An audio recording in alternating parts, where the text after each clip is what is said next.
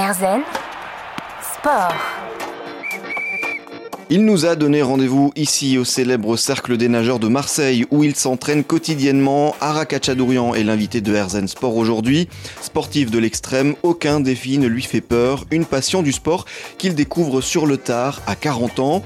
Depuis, il s'est frotté à plusieurs marathons, un Ironman, l'Ultra Trail du Mont Blanc et a couru les 160 km de la Diagonale des Fous.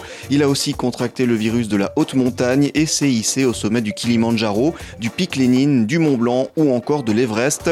Ara souhaite faire rimer effort physique avec engagement. Il a notamment relié Marseille à Erevan, capitale de l'Arménie, en courant ou prévoit encore d'aller de Marseille à Beyrouth à la rame, le tout pour promouvoir la paix entre les peuples. Une vraie philosophie du dépassement de soi que Ara Kachadourian partage avec nous dans Herzen Sport. Erzen Sport. Bonjour Ara Kachadourian. Bonjour. Euh, merci d'avoir accepté notre invitation dans, dans Herzen Sport.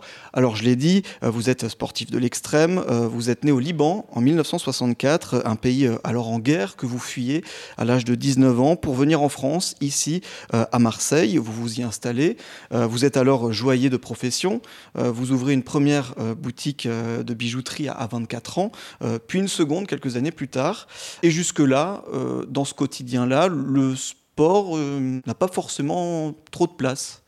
Oui, bah, j'étais sportif euh, quand- au Liban quand j'étais à l'école. J'étais joueur de basket, un peu de course à pied, un peu de tennis. euh, voilà, comme tous les jeunes à l'école. J'avais cette côté, on va dire, en moi sportif. Mais à l'âge de 16 ans, quand j'ai quitté l'école, je commençais à travailler. J'avais de moins en moins de temps pour faire du sport. Et voilà, c'est comme ça, euh, quand je suis arrivé à, Marseille à l'âge de 19 ans, à cause de la guerre qui durait depuis de mon âge de 9 ans. Et il fallait travailler. Je ne pouvais pas demander à mes parents d'envoyer de l'argent, ils, avaient, ils en avaient plus. Et euh, mon oncle m'a dit Qu'est-ce que tu sais faire? Et j'ai dit Je suis joaillier. Alors je trouvais du travail. Et je trouvais du travail tout de suite et je commençais à travailler. Mais quand je suis arrivé, je parlais pas un mot de français, avec 100 euros en poche. Et avec euh, une idée, un rêve d'ouvrir mon propre magasin le plus tôt possible. Et du coup, dans ce quotidien-là, le, sport, bah, vous avez un peu laissé de côté malgré ce petit euh, sportif qui, a- qui avait en vous. C'est quelques années plus tard que vous découvrez la pratique euh, de la course à pied un peu au hasard. Oui, tout à fait. Alors, euh, euh, bah, comme je disais, je, je travaillais énormément. Enfin, à l'âge de 24 ans, première boutique, à l'âge de 28 ans, deuxième magasin. Et euh, j'avais pas le temps, 16 heures par jour, 7 jours sur 7, presque. Euh, je me levais à 5 heures du matin pour travailler et je finissais à 22 heures. Et j'ai rencontré une charmante fille où on a eu un enfant. Et on s'est séparés, malheureusement, j'avais 40 ans. Et mon ami d'enfance m'appelle au Liban pour me dire Viens, ça te change les idées. Euh, Je prépare le marathon du Liban. Viens avec tes baskets, on s'entraîne ensemble. Je pars au Liban avec mes baskets pendant 15 jours. Je m'entraîne avec lui. Je rencontre une jolie fille. Elle me dit Viens courir le marathon avec moi. Je n'ai pas pu dire non. Je reviens à Marseille. Je m'entraîne pendant deux mois et je pars courir mon premier marathon avec mon ami d'enfance et avec cette jolie fille. Et c'est là qu'a commencé ce virus de la course à pied. Qu'est-ce que vous avez aimé dans cette euh, pratique-là de la course à pied?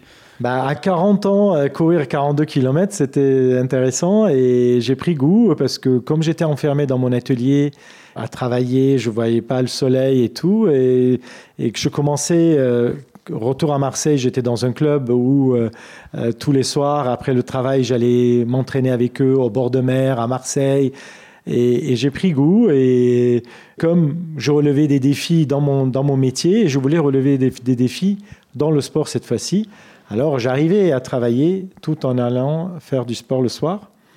Et c'est comme ça que ça a commencé. Et on a commencé à courir des 10 km, des courses de 10 km, des 20 km, des Marseille-Cassis. Et d'autres copains m'ont dit, viens, on va faire le marathon de Paris. Après, d'autres, ils m'ont dit, viens, on va faire le marathon de Marrakech, marathon de Barcelone. Et je commençais à faire des marathons un peu partout. Mais j'associais le voyage avec euh, les marathons. C'est-à-dire, on partait avec quelques copains, on baladait et après, on faisait la course. Et c'était ça qui était intéressant. euh, euh, et j'ai pris énormément de goût et d'aller de plus en plus loin. Ce que vous aimiez, dernière petite question avant de conclure cette partie-là, c'était euh, déjà à ce moment-là, c'était le dépassement de soi que vous cherchiez déjà? Tout à fait. Et moi, je me dépassais euh, déjà dans mon métier. Ça veut dire que bon, j'ai eu une enfance un peu compliquée, un père euh, qui buvait beaucoup, un mère qui était dépressif et qu'il m'a rabaissé mon père en permanence. Et euh, oublié de dire aussi, à 40 ans, j'ai commencé une psychanalyse. Mais avant ça, je voulais lui prouver que j'étais capable de réussir, que j'étais pas le cancre, que j'ai pas raté l'école, que j'ai quitté l'école à l'âge de 16 ans, que je voulais lui montrer que euh, voilà, je peux y arriver et, et dans mon métier, et c'est pour ça que je travaillais autant, parce que j'avais l'objectif de me prouver à moi et prouver à, mon père que je réussissais. Et là, par rapport au sport, j'ai fait un transfert euh, de mon métier au sport. J'ai dit, tiens, je veux euh, aussi euh, relever des défis dans le sport cette fois-ci et aller de plus en plus haut et aller de plus en plus loin. J'ai oublié de dire que j'ai couru le 100 km de Millau, euh, je fais l'Ironman de Nice, euh, je fais des trails, des ultra trails, enfin avant d'aller euh, bien sûr faire le Diagonal des Fous où j'avais couru des, des distances longues. C'est ça où le mental, enfin, j'associe l'entraînement au mental, ça veut dire que de sortir de sa zone de confort en permanence, ça renforce le mental. Et donc, au travers du, du sport, se, se, dépasser, montrer qu'on est, qu'on est capable de le faire. Arak Achadourian, sportif de l'extrême et citoyen du monde, comme il aime s'appeler, est avec nous dans Erzen Sport. On revient dans un instant pour parler de ses exploits en course à pied. Erzen Sport. Bienvenue dans Erzen Sport. Si vous nous rejoignez, nous sommes avec Ara Kachadourian, sportif de l'extrême qui aime mettre l'effort physique au service de la paix.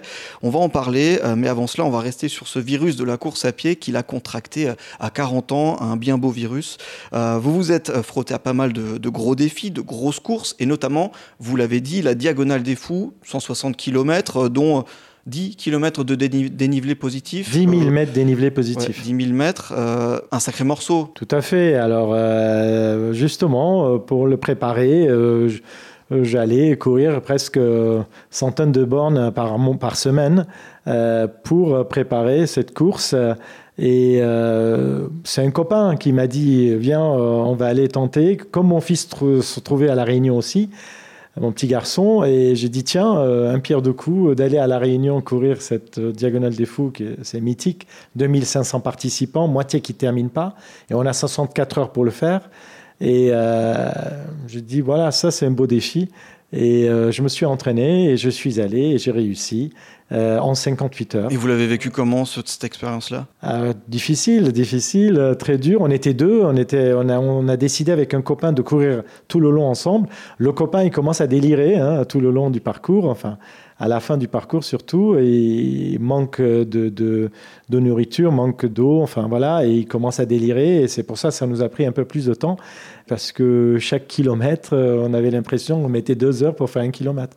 Et on a dormi une heure euh, parmi cette 58 heures de course. Mais on l'a terminé, on a eu notre t-shirt finisher, et après il s'est effondré, et moi j'étais bon, euh, j'ai conduit. Euh, bon, c'était pas, c'était pas évident à la fin. Et vous en avez tiré quoi personnellement de cette course-là? Une fois que vous l'aviez fini, vous vous êtes senti comment? Bah, D'avoir réussi quelque chose d'extraordinaire. Et c'était ça qui était. En plus, euh, voilà, ça m'a renforcé mentalement.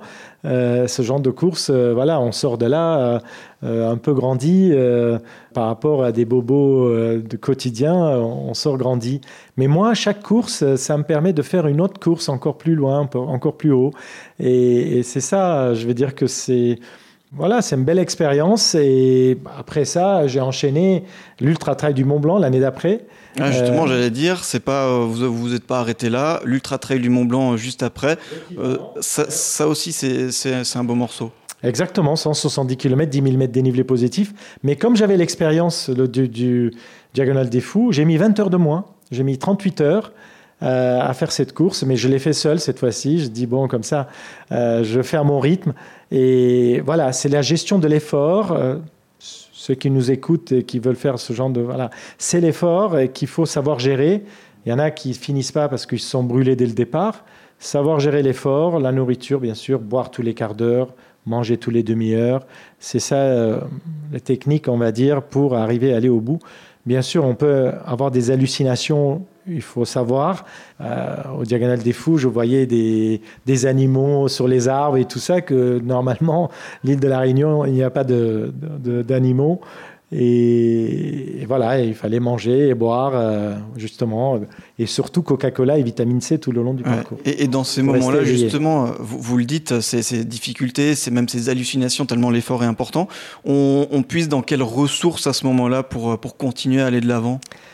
Bah moi, alors chacun est différent, je pense. Et moi, c'est le pari. C'est que je fais, je j'aime quand je promets d'aller au bout. Je, raconte que je veux faire quelque chose. Certains, ils vont me dire non, c'est pas possible, tu es fou, tout ça. Et d'autres qui vont me dire c'est génial, tu vas y arriver, on croit en toi. Alors je fais pour les deux. Euh, ceux qui m'ont dit que c'est pas possible, alors je pour leur montrer que c'est possible, comme mon père, et les autres qui ont cru en moi, par exemple, les mécènes souvent pour l'Everest et pour d'autres courses qu'ils ont financées, ces exploits sportifs, ces défis sportifs. Et c'est que, voilà, ils ont cru en moi, il faut que j'aille jusqu'au bout. Et c'est ça qui me permet d'aller au bout. Euh, enfin, ça m'arrive de rater aussi, hein, c'est pas à chaque fois, mais je le remets. Euh, je, ne reste pas sur l'échec. Il n'y a pas de plan B chez moi, il y a plan A.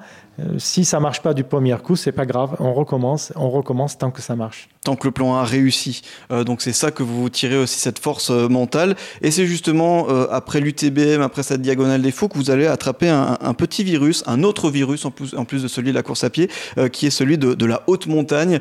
et on va se hisser avec vous au sommet de quelques belles montagnes que vous avez gravies dans un instant. Arakachadourian est l'invité du jour dans Herzen Sport. À tout de suite.